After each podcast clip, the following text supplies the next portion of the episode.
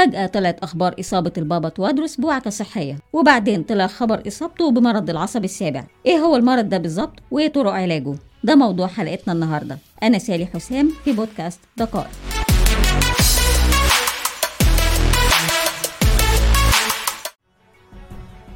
إيه هو التهاب العصب السابع؟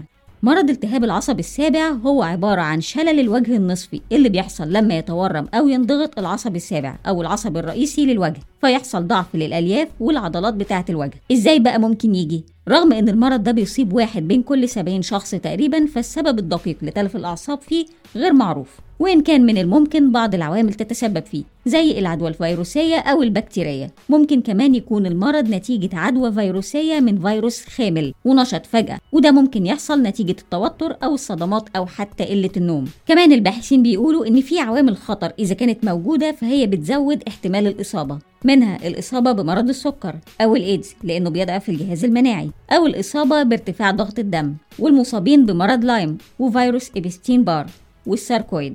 أهم أعراض التهاب العصب السابع هي عدم القدرة على تحريك جفن العين أو إغلاق العين. ممكن تلاقي هبوط في العين والفم مع سيلان لسوائل الأنف وتغيير ملامح الوجه في جانب عن التاني وده لأن المرض نادرا ما بيصيب الجانبين من الوجه في نفس الوقت. عادة الأعراض بتظهر خلال أسبوع أو اتنين من الإصابة لو كان المريض عنده برد أو عدوى في العين أو الأذن. في كل الأحوال لازم زيارة دكتور بسرعة والتشخيص عادة بيتم عن طريق تحليل الدم أو إجراء أشعة مقطعية أو رنين مغناطيسي وفي كمان اختبار تخطيط كهربية العضلات وده للتأكد من وجود ضرر للأعصاب اللي بتتحكم في عضلات الوجه.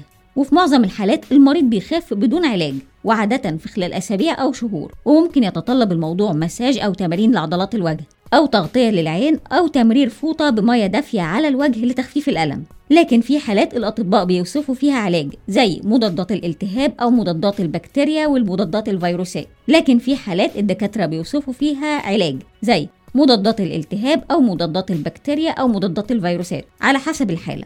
وساعات كمان بينصح بقطرة للعين عشان الترطيب وأحيانا كمان عقاقير لتخفيف الألم وقت الحاجة. الموضوع في الغالب خفيف وبيعدي لكن ده ما يمنعش إن في حالات المرض بيتطور فيها. زي مثلا لو حصل جفاف مفرط للعين فده ممكن يؤدي لالتهاب أو قرحة أو حتى فقدان الرؤية. وكمان ممكن تحصل مضاعفات زي الحركة غير الإرادية للوجه زي مثلا إغلاق العين وقت الابتسام وبتسمى بمتلازمة الحركة المتزامنة. وممكن كمان تحصل أضرار مضاعفة للعصب القحفي السابع واللي بيتحكم في عضلات الوجه. بكده بتنتهي حلقتنا. هنسيب لكم المصادر في الديسكريبشن. ولو عندكم أي أسئلة أو اقتراحات ابعتوا لنا على نت